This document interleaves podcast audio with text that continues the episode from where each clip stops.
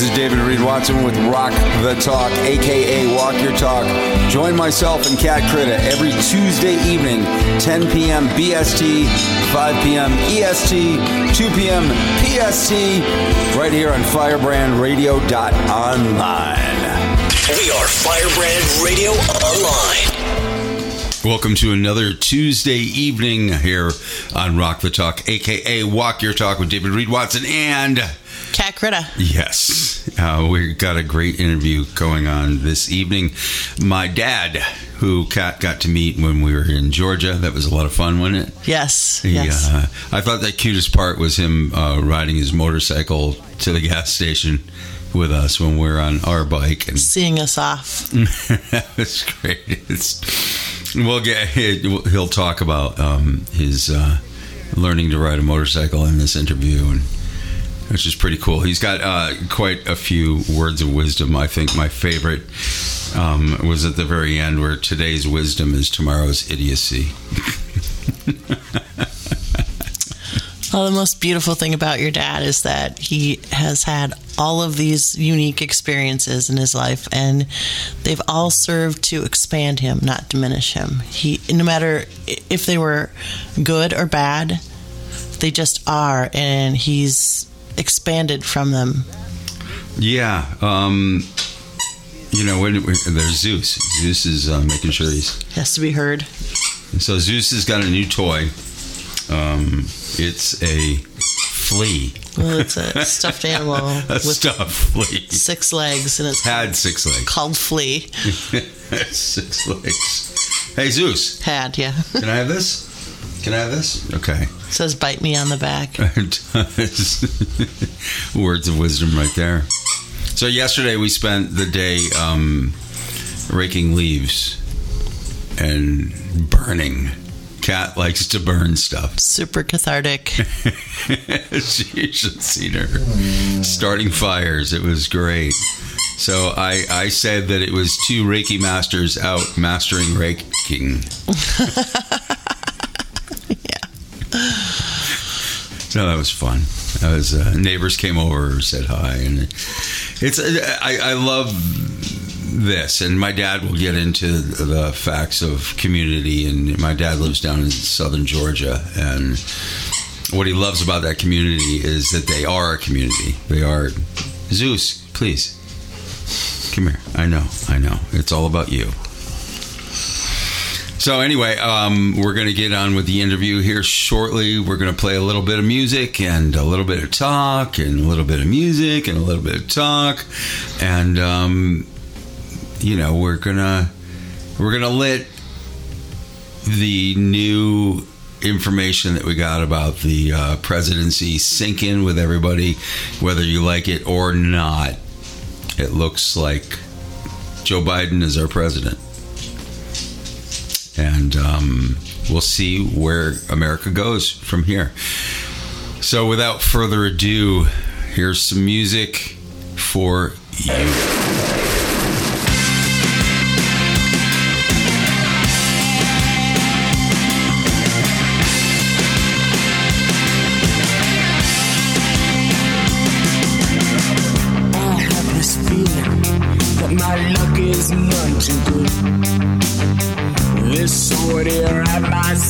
Don't act the way it should.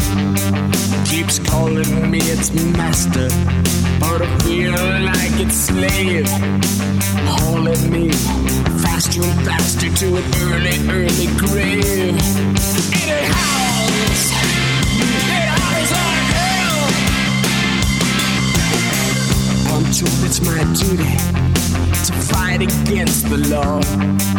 That wizardry is my trade, and I was born to wade through gore. I just wanna be a lover, not a red-eyed screaming ghoul. I wish it picked another to be its killing tool. Like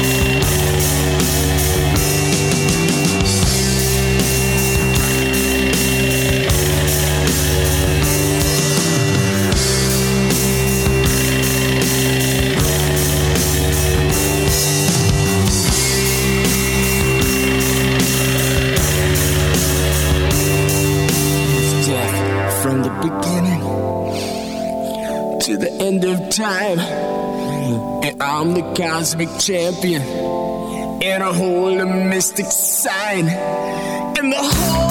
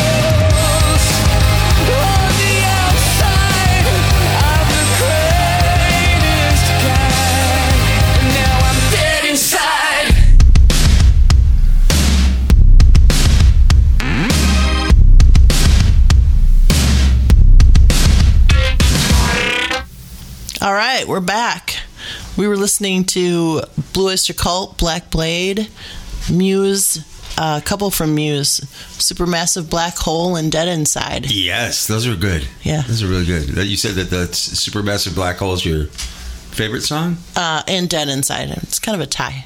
Those are two of my favorite Muse songs. And without further ado, I'm going to introduce you now to my father, Mr. Richard Watson, Richard Allen Watson, philosopher, teacher, Civil War reenactor, musician, actor.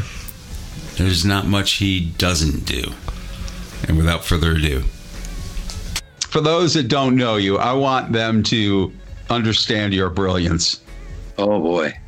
it is definitely going to be a short interview.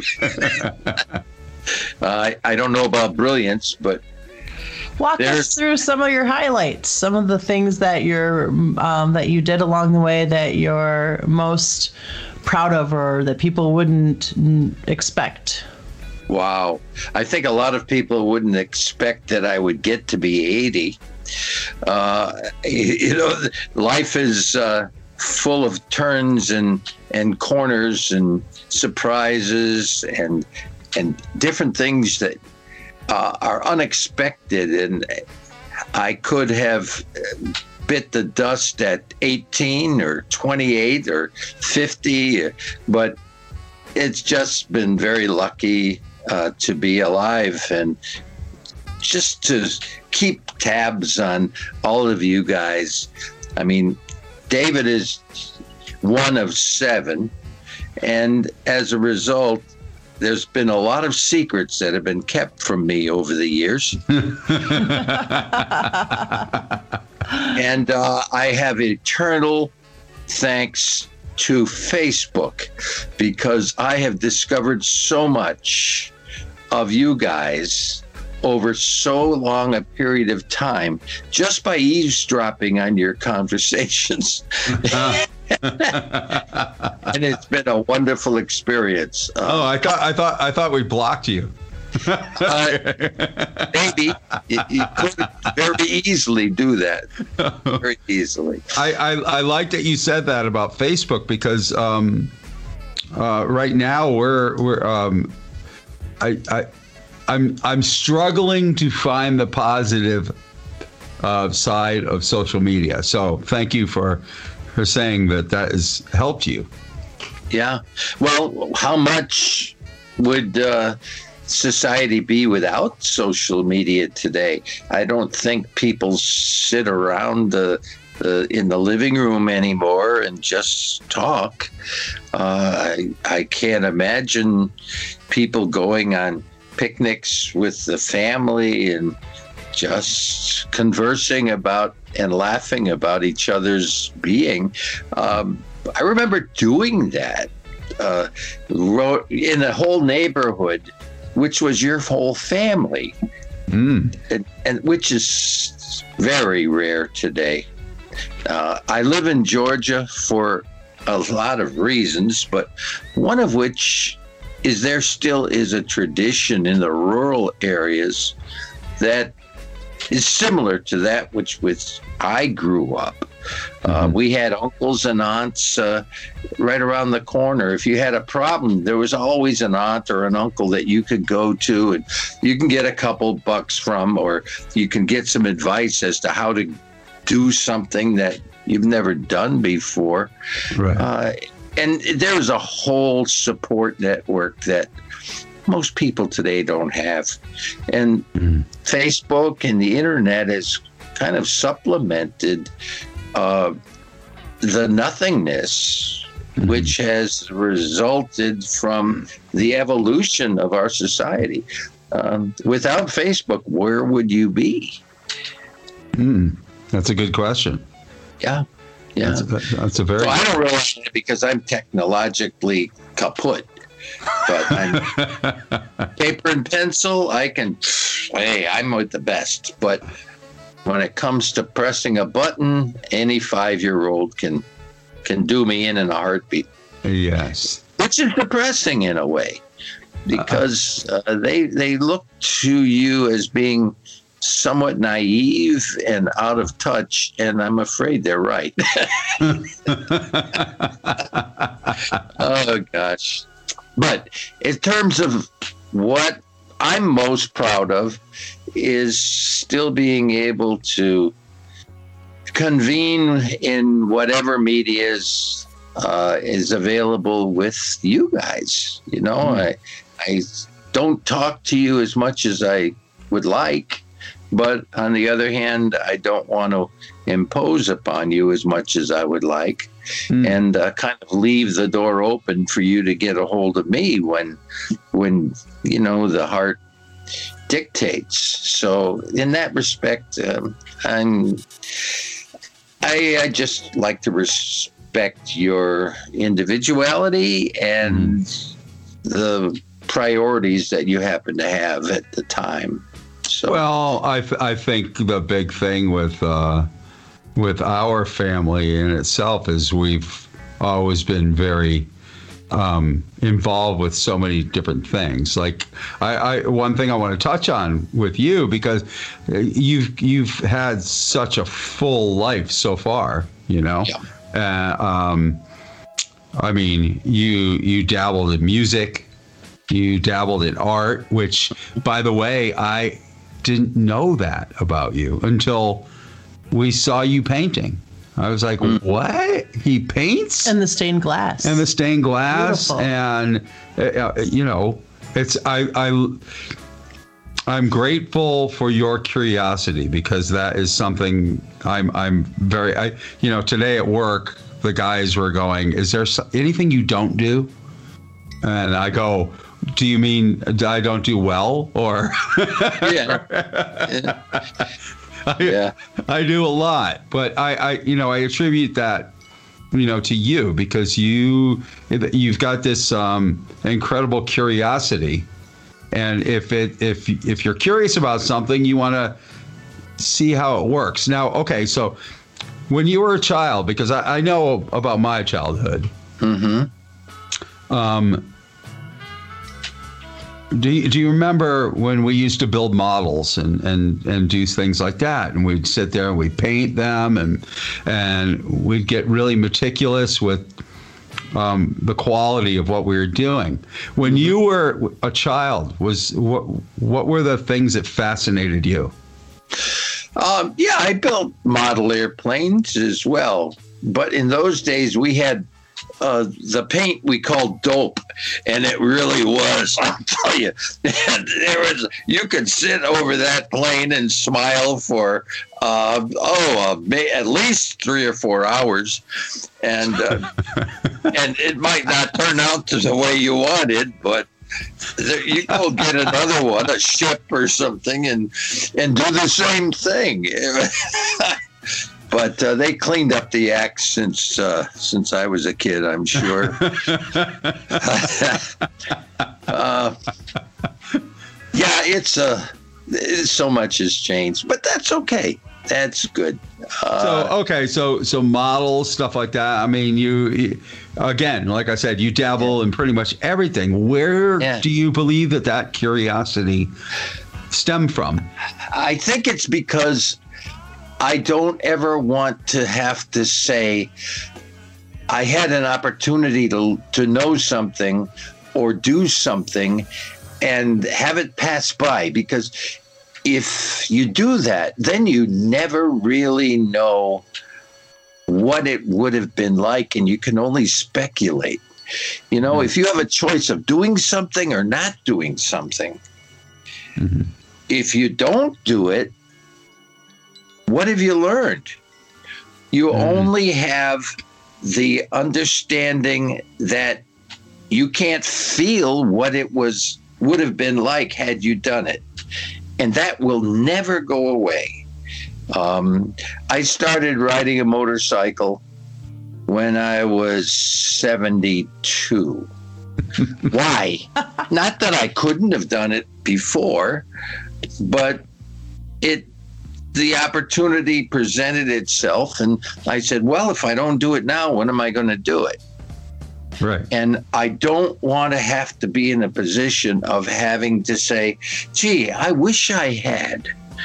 You know, that's a no end situation. I wish I had Mm. you can't go back from there. But if you say, "Yeah, I did it, and it was a stupid thing to do," or it was a wrong thing to do, then at least you know.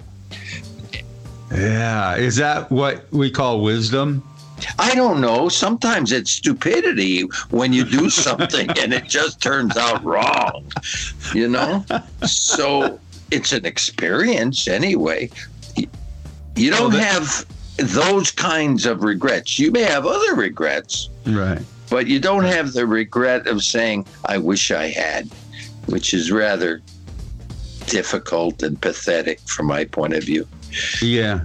Yeah. I, and, which brings me to um, okay. All right. You're a, you're a, a New England English teacher. Yeah. and you move to Georgia, Yeah. and you start because of your curiosity and your your love of history. You started doing Civil War reenactments, and but you did them on the Confederate side. You're Oh, a damn yeah. Yankee.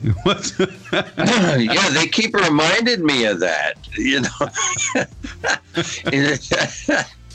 but, you know, if you take the aggression, if you will, the criticism, the uh, the suspicion, the the lack of trust of being an outsider, and I don't care whether you're a Southerner doing that with someone from New England or whether you're from New England uh, with someone from outside of New England. The dynamics are the same. You're going to integrate who you are one way or another into that society. And again, it's something that I had never done before. Uh, this reenacting was a relatively new thing to me. I mean, I had seen reenactors in New England and uh, revolutionary drum corps and so forth.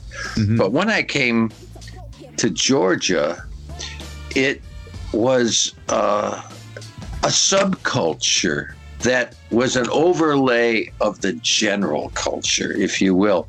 It wasn't something that dominated the general culture, but it the general culture percolated to this attitude.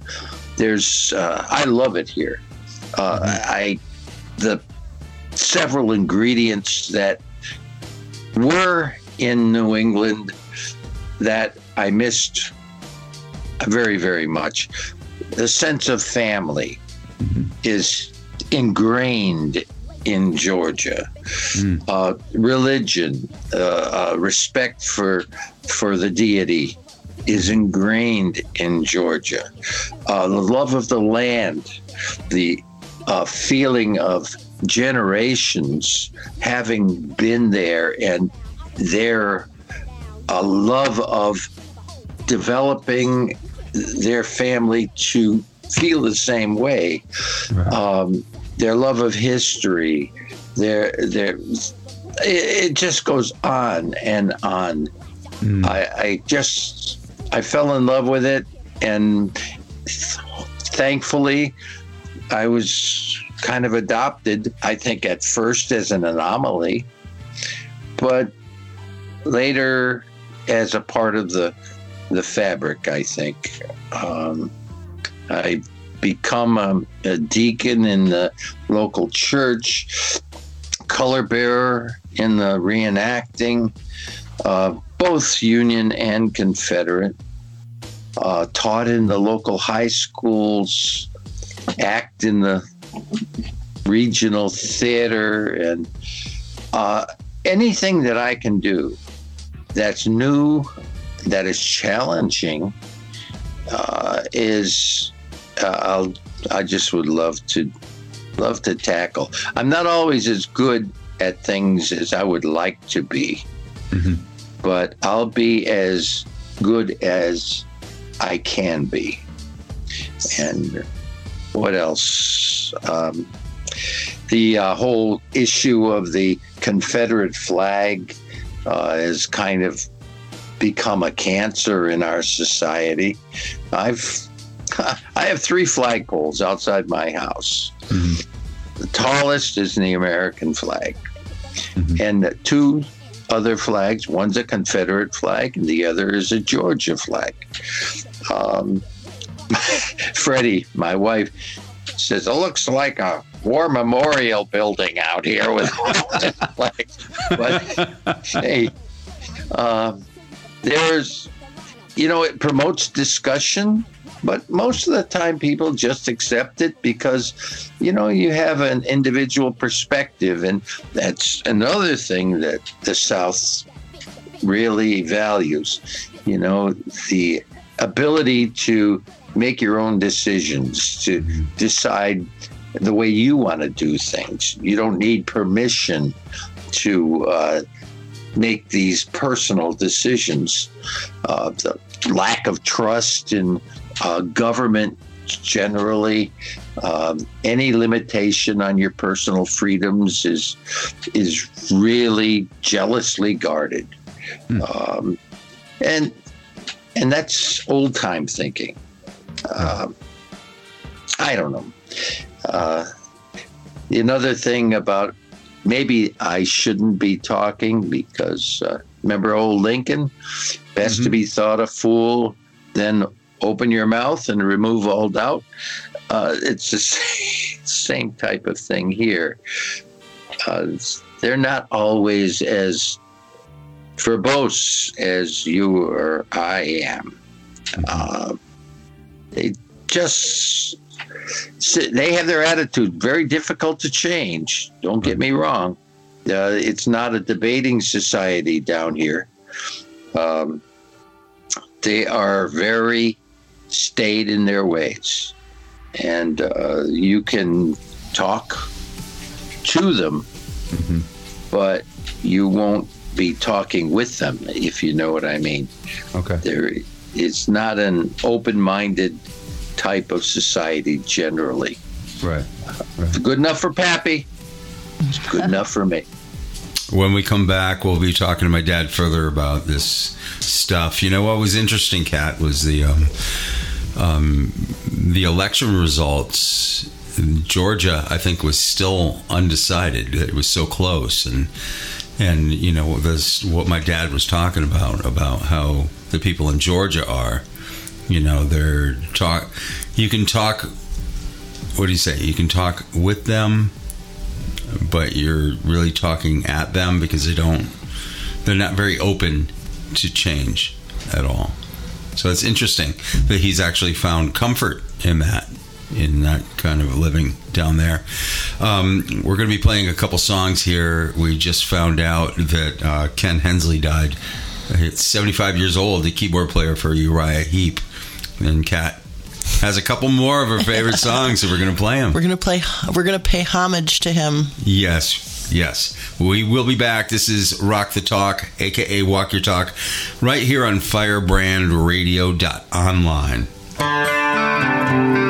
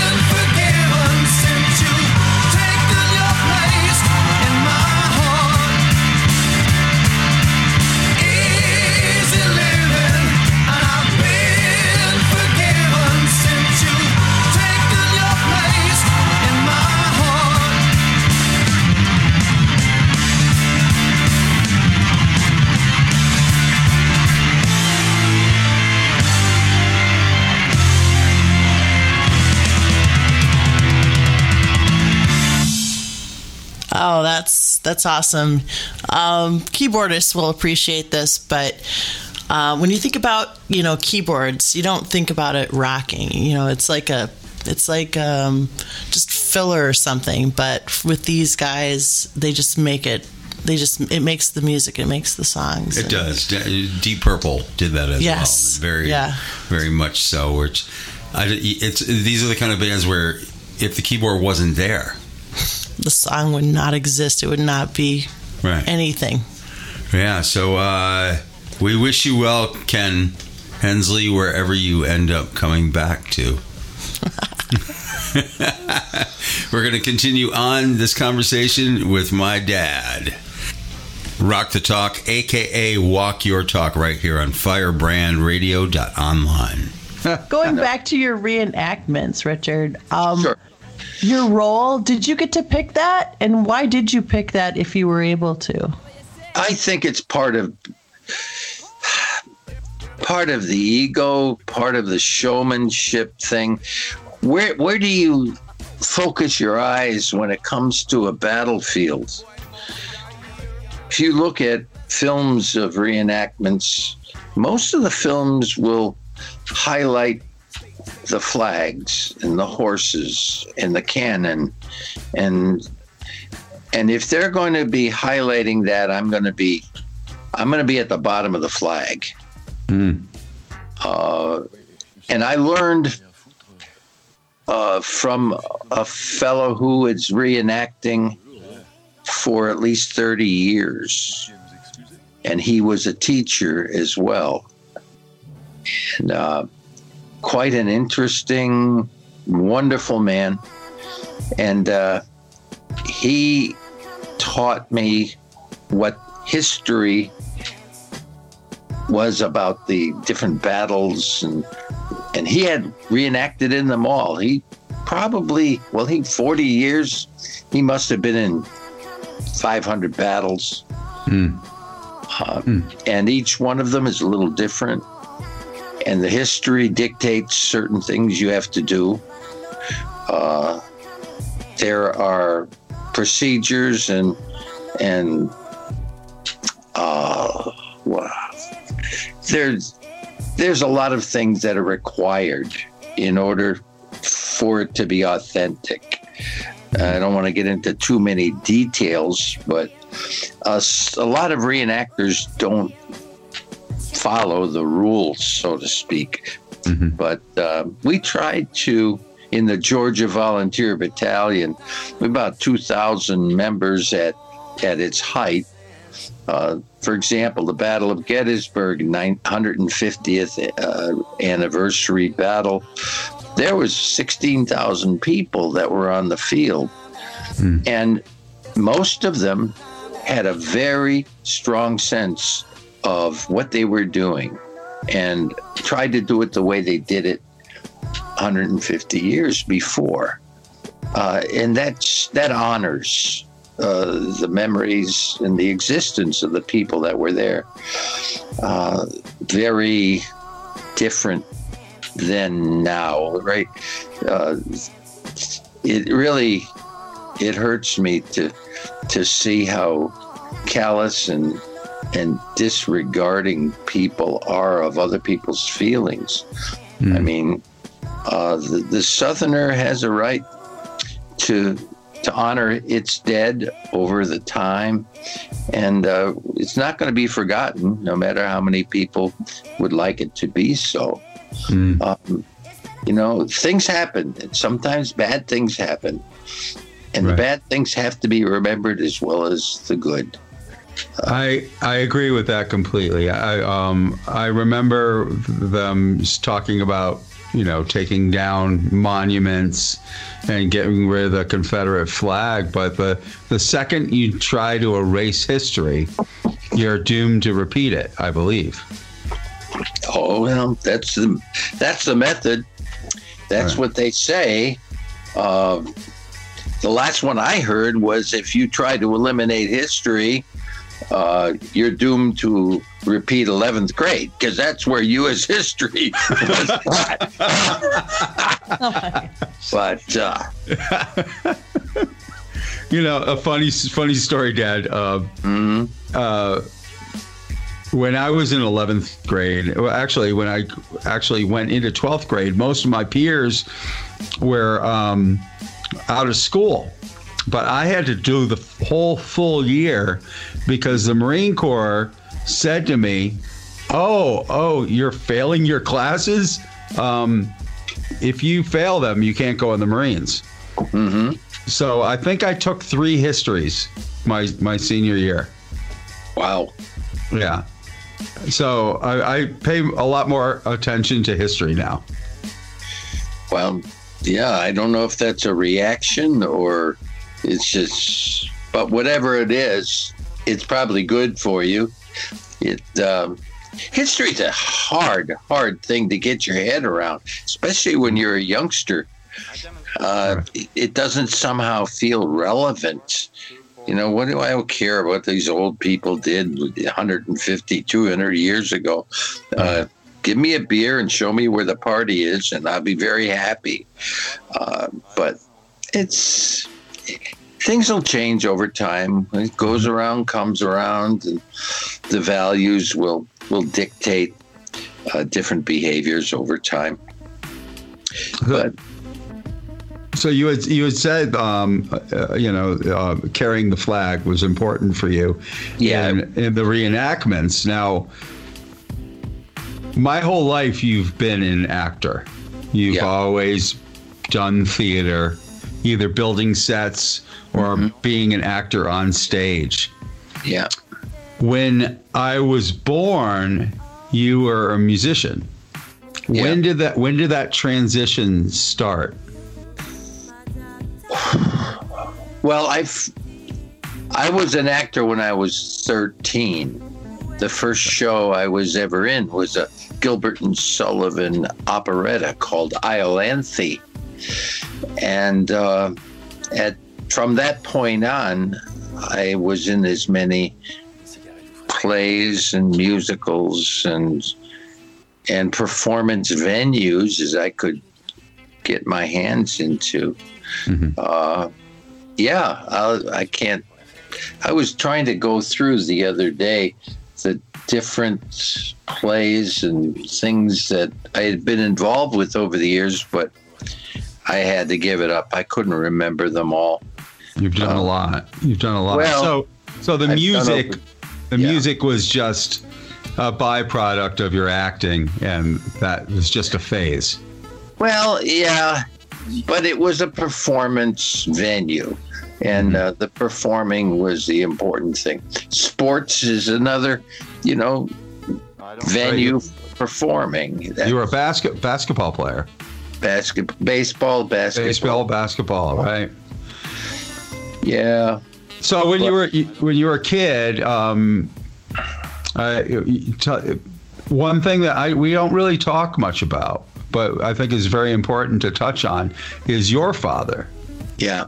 Um, Doc died when I was fairly young, so I don't know a lot about him.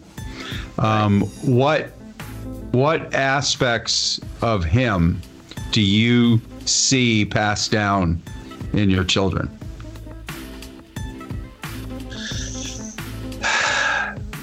I think it's more of a reaction to him than anything that would reflect him.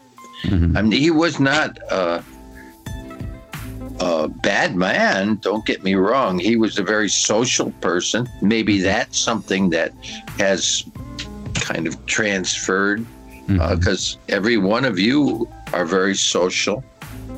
Uh, but he was also very disciplined. Um, he was an individual that worked very hard at what he did, had a good vision of what his future would be, and how to how to make it real. Um, he was uh, consistent. He was a rock, but true to the time, um, he wanted to make sure his family was secured I rem- and then that led to a lot of different things. One was I had two sisters, and uh, they dumped everything into me. Uh, the they gave me uh, the opportunity to to get a fine education in a preparatory school, mm-hmm. and my kid sisters never had that opportunity. Oh. It was a time when the male was the breadwinner winner and and he was the one that was to be groomed in order to be able to fulfill that role and mm-hmm. the women's roles were not that they were to be home and to do the cooking and all of the things that women have kind of poo-pooed um, in modern times so it was demeaning in so many respects looking back. But I always felt bad that that they had devoted so much effort to me at at what seemed to me to be at the expense of my sisters. Now they didn't look at it things that way. But and another thing is uh he he wanted to make sure that he had no debt, and uh, so he rented out a, a second floor of our our home. It was like a, a big apartment, and uh, there was a an Air Force base nearby where he would uh, advertise people uh, to, if they needed some place to stay for, and he'd have a lease with them and so forth. But I remember a formative point, and I don't know how or why this happened, but um, there was a black family that he rented to. It was a husband and wife and uh, a, a smaller child. I can't remember how old, maybe three but I remember him coming out of the house while they were on the front lawn in lawn chairs, uh, and he thought that was objectionable in some way. You didn't sit out on the lawn in the front and uh, drink beer and and so forth. So he he told them that they were no longer welcome. Huh. And I went after him for some reason. I said, That's not right. And I can't ever remember having done that before. And you remember Judy, my youngest sister who passed away 10 years ago, she reminded me of that. Uh, and it was a formative thing in her life as well. She ended up marrying a black man, Yeah. uh, and it was it was a different way of thinking. You don't do certain things because society frowned upon them, and he was very sensitive to that. Uh, and I don't think uh, I was, and I s- obviously still am not. But it was a time which I reacted against his image rather than for it. Uh, now, there was a lot of things that he did very well, and uh, he influenced me positively, but for some reason that sticks in my mind. Mm, what years were those? Was that in the 50s or? Oh yeah, it was. I'm guessing even earlier. Probably. Let's see. Uh, yeah, about 1950. I was uh, about 10 years old. Right. Yeah, and Judy was about six. I'm amazed that she would remember that. Well, I'm, I'm sure it had quite an impact because I, I, I know us something like that would be very hard, but the moral bone overrides everything, and you know, um, Yeah. I, I, I understand that because I'm I'm the same exact way. I think I think sometimes when it happens, we kind of walk away going, "Oh, why do I have to open my mouth? Why can't I just shut up?" but we can't. Uh, that's true. That's true. But hey, again, it's that same idea. If you don't open your mouth, are you going to regret that? It's better to open your mouth and say what you have to say. And if it's wrong, it's wrong, but at least you've done it. Uh, rather than always wish that you had. Uh, so that's okay. That's okay. I have to learn some lines for a show we've got coming up. Oh, what down here they call it uh, Thursday a week. Thursday a week. Yeah, that's uh, oh, s- eight days from now. Oh. Yeah, that's, Uh, I I just want to ask you a few more questions, and then and then uh, we'll let you learn your lines. Yes, um, when we come back, we'll talk to him more. You know what? Um, what's great about being um, in in in the relationship that I'm in right now is that um, I get challenged by certain things that I don't necessarily believe in, but don't that I don't not believe in as well. I'm not sure. It's um Eh, but part of the eh, and i have to attribute this to my dad part of the growing process and learning process is actually listening to other opinions you know you know the reason my dad went down and in georgia and started doing civil war reenactments on the confederate side was curiosity he in our family for the most part i can say this for sure that we we cannot talk about anything that we have not experienced.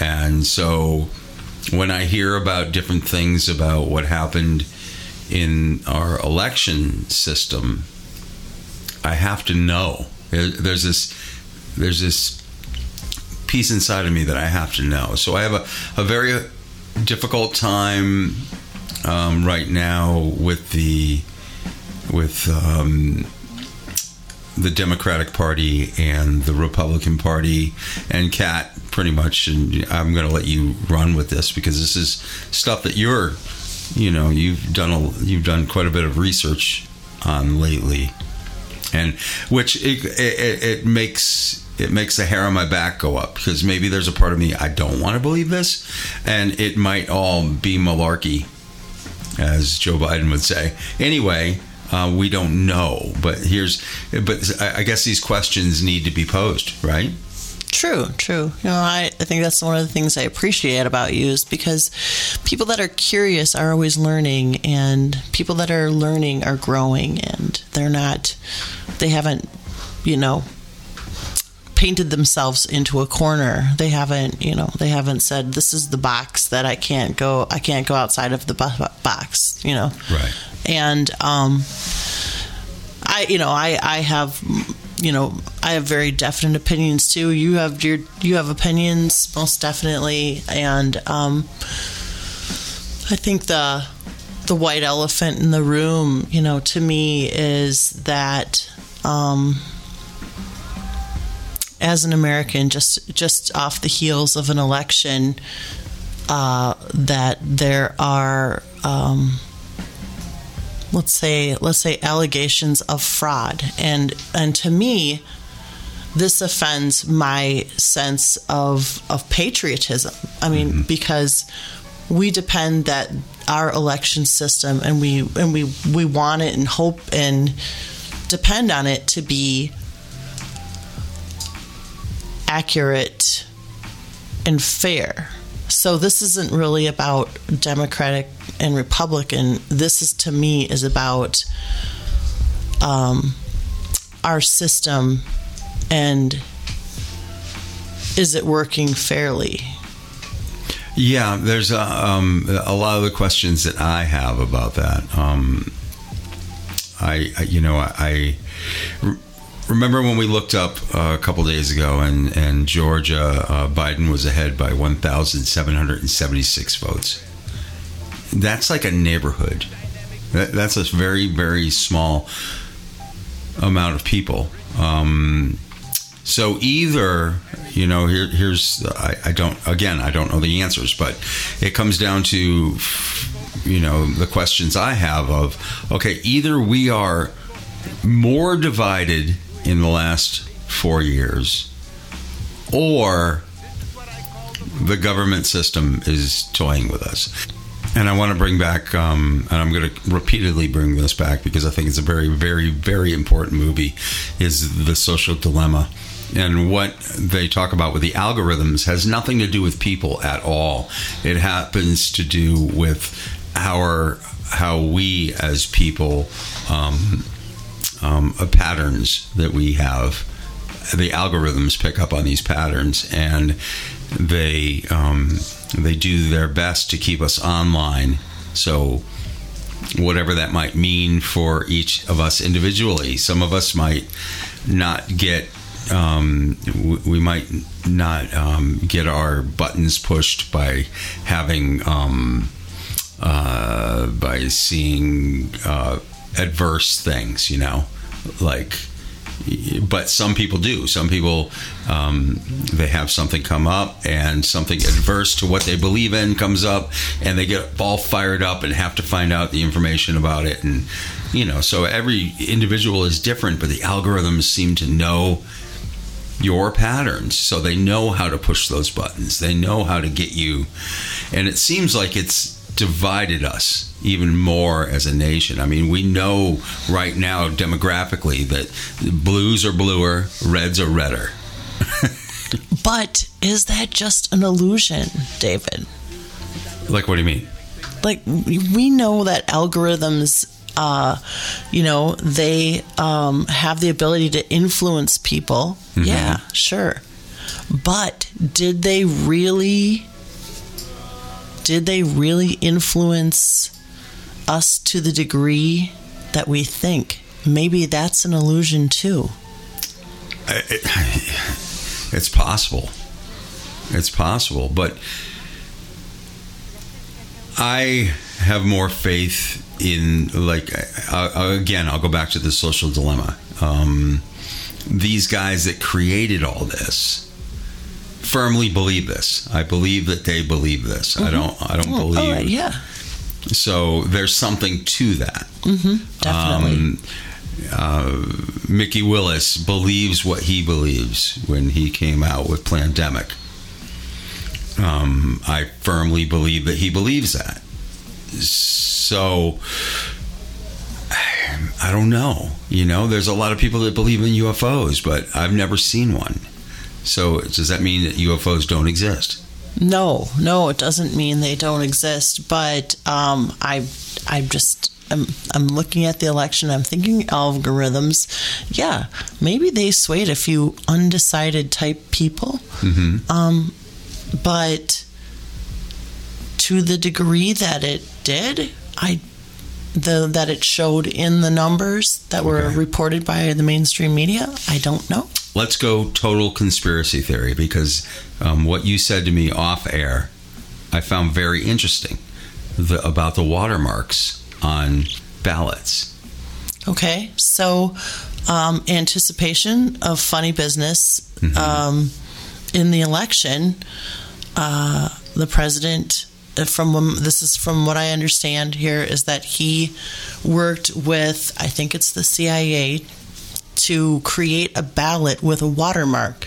So, in you know, uh, mass produced um, phony ballots are going to be easily distinguished distinguished and um and I I think that's what's that's has might be what's happening right now is they're working on figuring out mm-hmm. were every one of those ballots that we think were cast were all of those legit? I mean people are stepping forward. Different people are saying hey I found out that I uh, I went to go vote and found out that I had already voted apparently, and my ballot wasn't wasn't uh, accepted. And hey, I looked at this database and it said my dead uncle went and voted. Yeah. Um, so you know, there's, you know, it's and it's it's hard and it's hard, but I think at this point, just staying super neutral and open to the fact that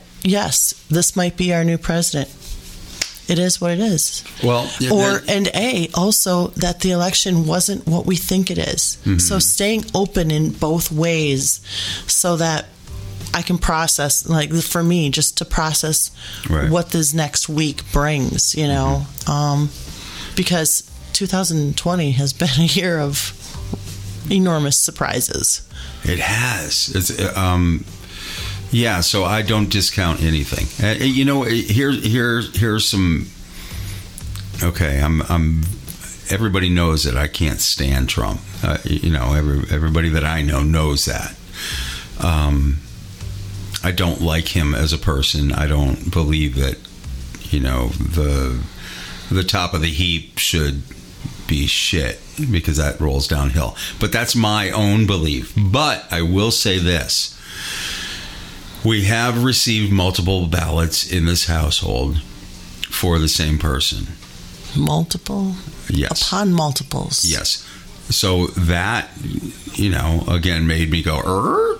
Also, when we went to go vote, I remember I, I brought my passport. I brought a piece of mail that had my address on here because my license has my Las Vegas address still. Yes. Um, nobody asked me for any of those. They just asked me for my name. That was it. And you're registered here, but you also could have mailed in voted over in Nevada. Right. Or I could have been I could have been my brother-in-law or something and said, you know, hey, hey Bob, can you do me a favor? Can you go vote for me? Because I I I, I just don't I'm I'm tired. He could have. Bob could have gone there, right? Uh, yeah, and I, you know, I think from a purely, you know, standpoint as a citizen of this country, I would want to see this process na- more nailed down than it is. That it that it could that could it even that it could even have this type of a situation where we're wondering, is it accurate? Is it is horrible at this stage of the game?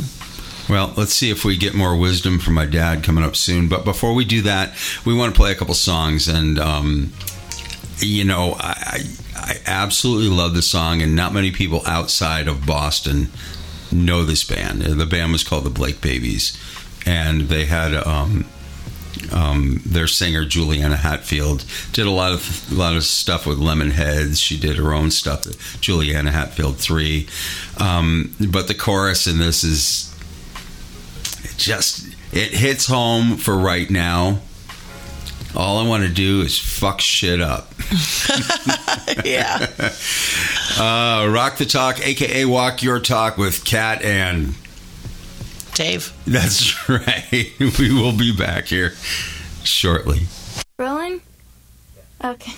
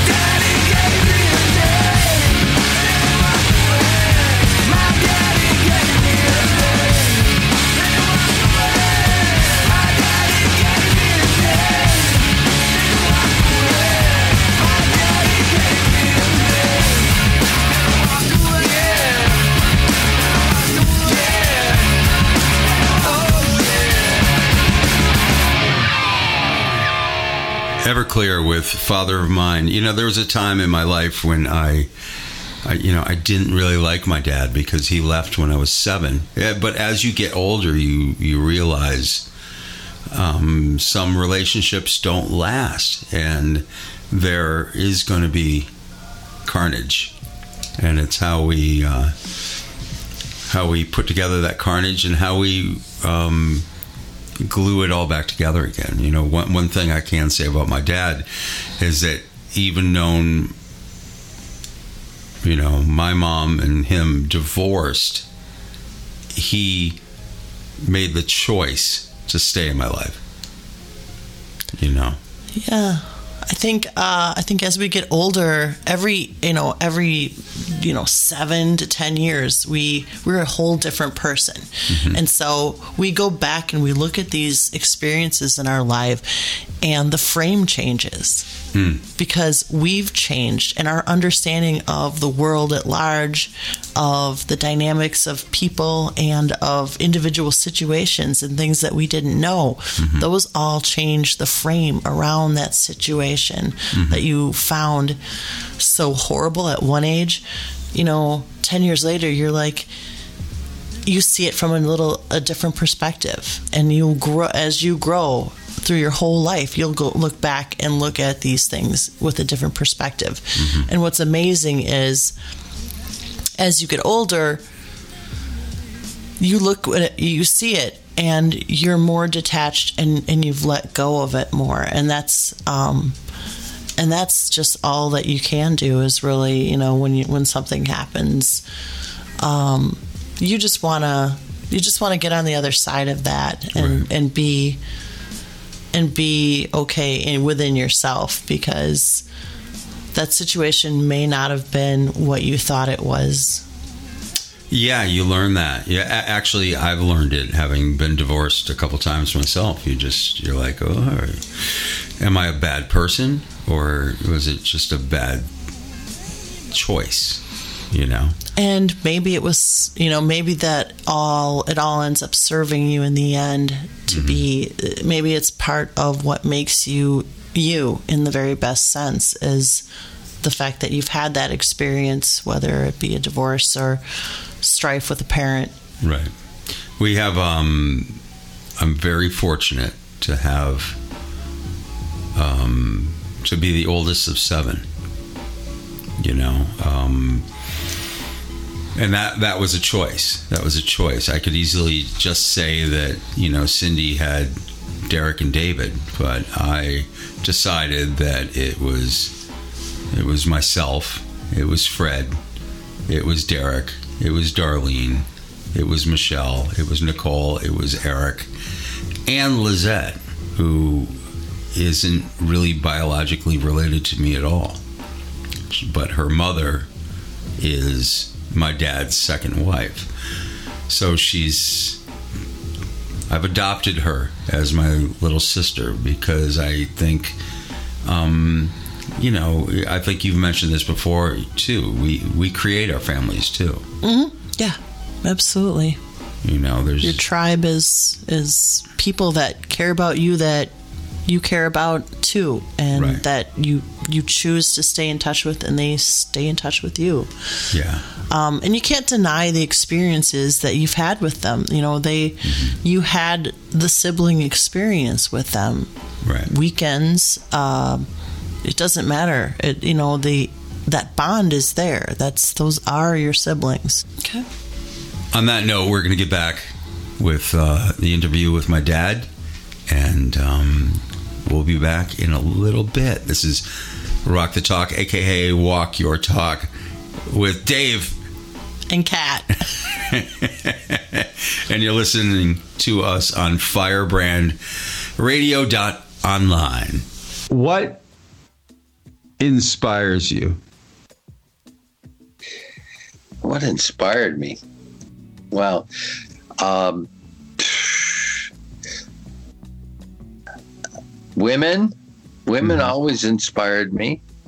Uh, the uh, the love of of having a, a young lady by on your arm has always been a very pleasurable thing for me. Um, trying to do things that I hadn't done before, eh, finding new things to to experience, uh, going places you haven't been before, uh, learning different cultures, different attitudes, understanding how other people think. Uh, I remember there was a an English teacher in the prep school I went to who was a retired ambassador to Turkey. And he was always telling us stories about his experiences. But when he retired, he was in Turkey, ready to uh, to get on the plane the next day, and they had a retirement party for him. So the Turkish representative, uh, which was his counterpart, said to him, he said, Bill, he says, We've been friends for many years. He says, But there's things I don't understand about you. And he says, Really? And he says, uh, Yes, what are they? He says, Well, for example, the way you you drink, he says, you take alcohol to make it strong and you add water to make it weak. And then you put in lemon to make it sour and sugar to make it sweet. You put in ice to make it cold and spice to make it hot. Then you say, Here's to you, and you drink it yourself. So, so, so I've never forgotten the whole idea of different perspectives from people in different societies. People don't think alike. You know, you think of being a human being, your process is the same. And so, but it's not a matter of digesting, it's a matter of a learned process. And that's something that I wish more people had some experience with, because that would give, I think, a more understanding perspective to how other people uh, feel and why they do what they do. I mean, don't get me wrong, I don't agree with everything people do, Right. but agreeing and understanding are two different things. And if you have an understanding of what people are doing, then you've got at least a couple of things going for you. Right. You've got a tolerance, you have an ability to make an influence on someone if you and they choose to go there. Uh, if you don't understand them, there's no way they are going to uh, listen to what you have to say. And if they're not listening, there there's no influence. And I think, in to some respects, that's where we are in this country. Uh, we stop listening, and therefore we don't have any influence over anyone other than those that agree with us. And yeah. So, Yeah, that's that's it. That's ex- I, that really segues into what I wanted to a talk about with the social media. I know that social media, um, the way that the algorithms work in on in the computer systems, it's very good at segregating or at least putting people with the like-minded people. So you never get an objective opinion, nor do you want an objective opinion. It seems. Yeah, right. Yep. Just tell me what I want to hear, and I'll be very happy. Otherwise, I'm pressing the button, and you're gone into the ether. Hmm. Uh, you know, I, I like Freddie. My wife is Jewish, and she al- would always say, "If you want an argument, just you know, get two Jews in the same room, and you got three arguments." And and and uh, it, while that's not the same with me because I'm not Jewish, we Right. definitely have some interesting discussions. Right. Um, I wouldn't call them arguments; I ju- just discussions. hmm But it's again perspective. Uh, I, I I have a lot of, as you know, uh, Native American things in and Mhm. around the house because I am very much in sync with the the compatibility with nature, with harmony in the universe, with the ability to become to be a understand that you are a part of this whole scheme of things not above it uh, not in control of it but being blessed to be here at all. And and I think that Native American culture came as close as any to living that. I mm-hmm. mean, they were brutal. They were they had their difficulties. They they had their rivalries, their their genocides, if you will. But they weren't always these I'm going to sit around and dance by the campfire type of mm-hmm. thing. But at bottom line, they had some basic understanding of what this universe is and uh, who they were within it. And I, in some respects, I think we've lost that too. But that's all right. It's not all about loss, it's evolution. And uh, the kids that are coming along now are, are going to do okay because their world will be quite different than the one that you or I grew up in. And Hmm. they'll deal with it. They will. Yeah, there's um right now what what's happening in the country, um, the unrest, you know, the fires, the racism, um, or it, it seems seemingly um, that the whole, you know, that we're not going to make it, but to me, this kind of parallels the the late '60s, and we did make it. Um, do you foresee uh, uh, well when you were in the late 60s did you foresee a, a future? Or was it the same as as the kids might be thinking today that they're they're it's kind of hopeless? Oh, I don't know. Is that what kids are thinking today? It's kind of hopeless, huh? Well, I, I think a lot of the kids, Kat Kat's got 4 kids, and um, I don't know if they really see a future because because uh, you know the schools and, and whatnot, and um, that's that's that's what I get as a as a a general overlying feeling. I mean, we're we're seeing we're seeing teen suicides and and things like that. People just Yeah. che- checking out. But has that always been the paradigm?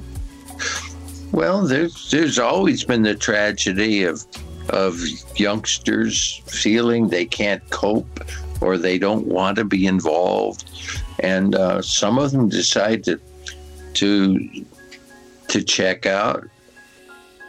Uh, but I just think it's different, Mm-hmm. and that I wouldn't be able to function anywhere near as well as the youngsters today in their world because you know it's it's their their world is very very different and their skills are very different. That are to compensate for the difficulties in their world.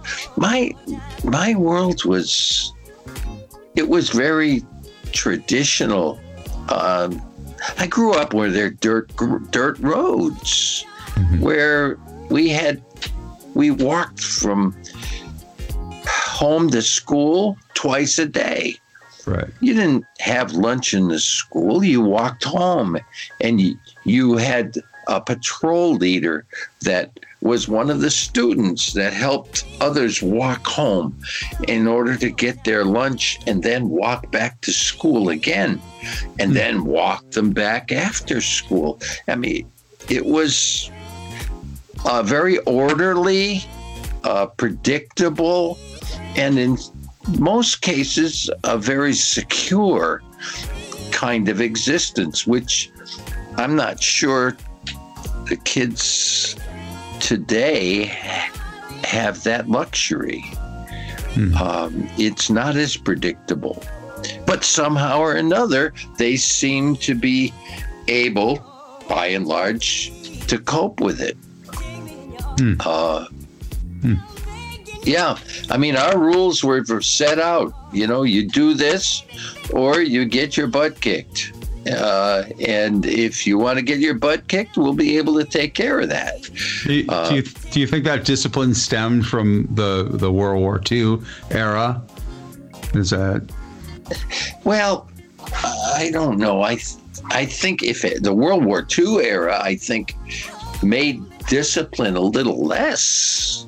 Oh. Uh, yeah, uh, I think th- the people that were in World War II saw a side of life that gave them a value of of saying that these these children of mine are precious, and I have to treat them accordingly.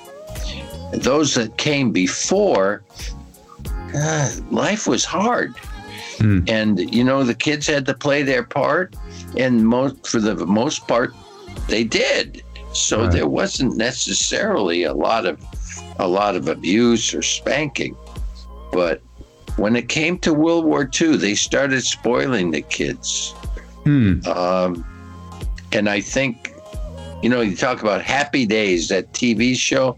Yeah. Well, in some respects, that's very, very representative of the 1950s. It was an artificial time that had not happened before. Kids hanging around in a malt shop. My goodness, I could not imagine my father as a teenager hanging around in a malt shop in the 1930s. You know, we we started getting spoiled in the 50s right and uh, it was just that angelic period where the innocence started to clash with the reality that we didn't have to. You know, we weren't going to die if we broke the rules. right It wasn't a matter of innocent uh, pushing the envelope. It was a matter of people consciously deciding that, you know, we can be independent um, and not something that was just the general acceptance, which had happened for generations before. interesting Uh, Wow, that was interesting hearing about um, the 50s. I didn't. I never thought of the 50s as that. I thought maybe because of the World War II that, but no. I guess it it really was a happy days, in a way. Kind of a surreal kind of thing. Yeah, you know, they were, you know, um, at that point in history, we weren't like, you know, an agricultural work, work, work kind of. It wasn't all work. Um, kids actually did have some luxury of time. They weren't on the farm, you know, mm-hmm. And working, thank- you know, all day long. And so there was, you know, that change at that time. and I'm glad because that's when rock and roll started.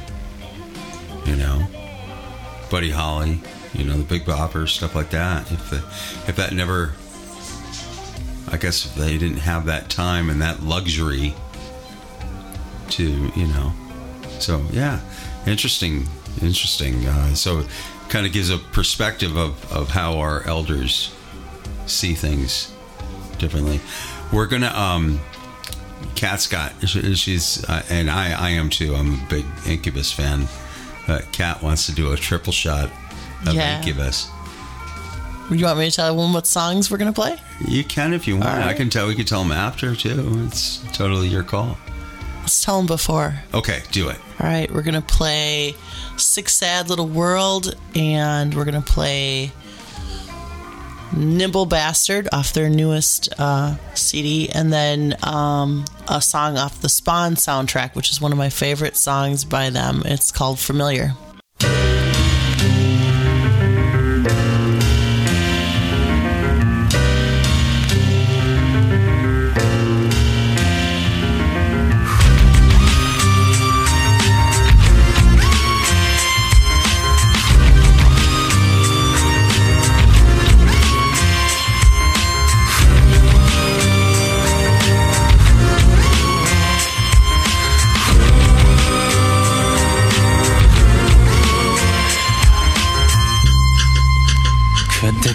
Familiar ring every time I sing about cycle which is everything in life, no doubt. I, I reiterate, and my jaw is all set, but I'll say it again anyway. What you give is what you get.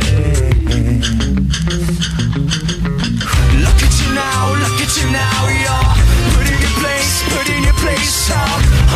Medicine, oh medicine is smacked in the face, smacked in the face again. Look at you now, look at you now, you're put in your place, put in your place, y'all. Oh medicine, oh medicine is smacked in the face, smacked in the face again.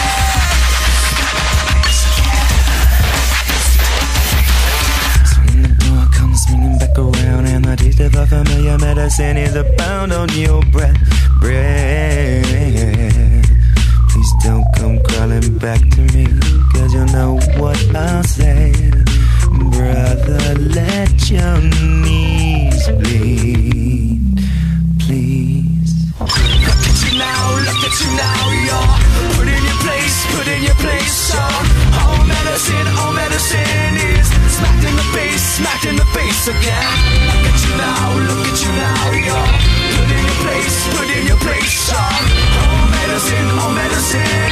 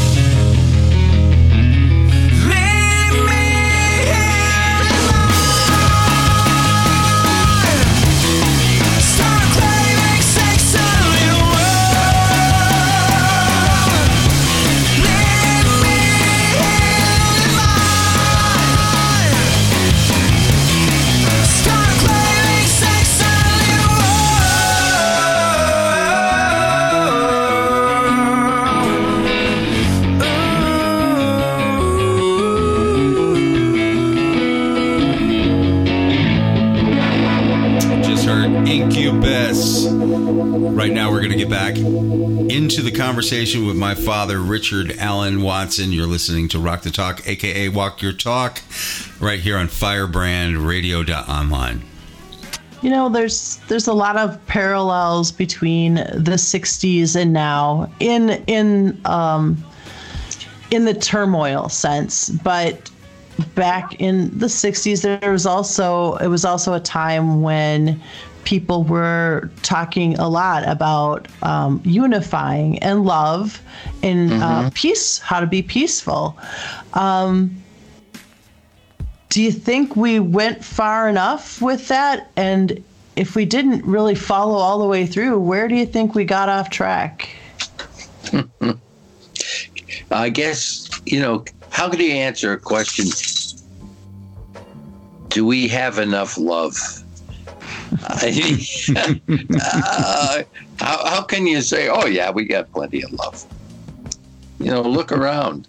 Where did we? Where I- did we? What did we replace that with? If we don't have enough right now, if we're not, if we're not showing it, if it's not part of our daily lives, uh, in the degree that it we should. I mean, where what we, what did we replace it with? You can't replace love.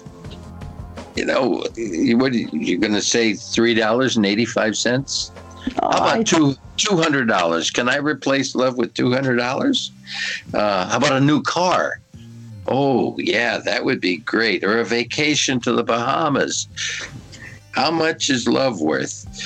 You know, there is a relationship, or there's not a relationship, and there's quality relationships, and there's abrasive relationships. Love encompasses all of those things, but with an acceptance that I value you and you value me, and as a result, we'll accept each other with or some of the good things and some of the bad things. But we will endure it. And can you have too much of that? I don't know. So much has been replaced by suspicion and doubt and dishonesty and uh, and short-term thinking that it's become a a part of the fabric of our society. You know, why should we have a an honest or or permanent relationship when we don't know that anything is permanent? Uh, I, I really think we've lost so much when we get away from the rural Georgia attitude. We know our family, we know our values, we know our God, we know our town, we know uh, that we are who we are. And nothing's going to change that. Oh, that's what I suspect too. Yeah. That's a Yeah. that's a Yeah. yeah. That's beautiful. So, Dad, yeah. the uh, we're coming up on on on closing here. I Oh, no. I I, I know. I, I Oh. for, for, for this for this chapter for this chapter. yeah. Okay. Um, thank you so much for all your words of wisdom. I would like to ask you to impart some final words of wisdom for those Oh, boy. Oh, you know who's really listening? is my dog Coco. She's just looking up at me now with this wonder in her eyes, and she has got her tail going, and she says, Maybe he's going to take me for a walk. and oh, that will be it. Oh, now she's climbing up on. Oh, she's she's on my arm, sweetheart. Now she's on my chest. I don't know what wisdom is. I just and anybody that tells you they have wisdom, watch it because uh, yeah, my dog has wisdom. Uh, don't you, sweetheart? Yeah. Have you been a good girl? Yeah, you've been a good girl. Well, um, I hope that you're able to do what you do with this technology, and it's been fun just talking with you. Yes. But how much wisdom is imparted is always debatable. Today's wisdom is tomorrow's idiocy, huh? and vice versa. Yeah. now that's some wisdom. You're never going to get a short answer out of my dad, but he will come around to making a. And it actually has a deeper impact, I think. Yeah, he's he's got a lot of insight. Great show.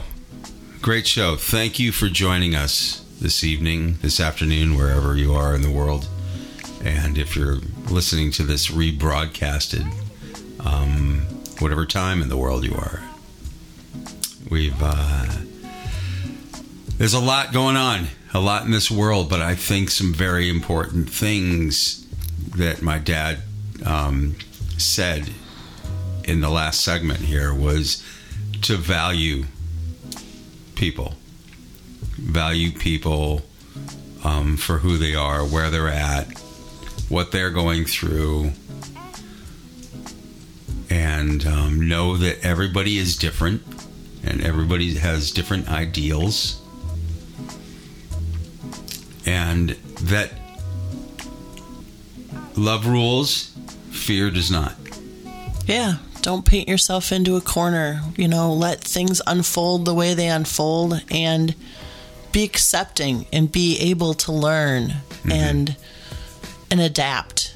Because you know there isn't enough love in the world. And so at least keep that going at home. You can at least have that at home if it, you can't if it's not out there be kind to yourself be kind to others Yep. And if you've got a Coco or a Zeus or a Pippin, walk your dog walk your dog.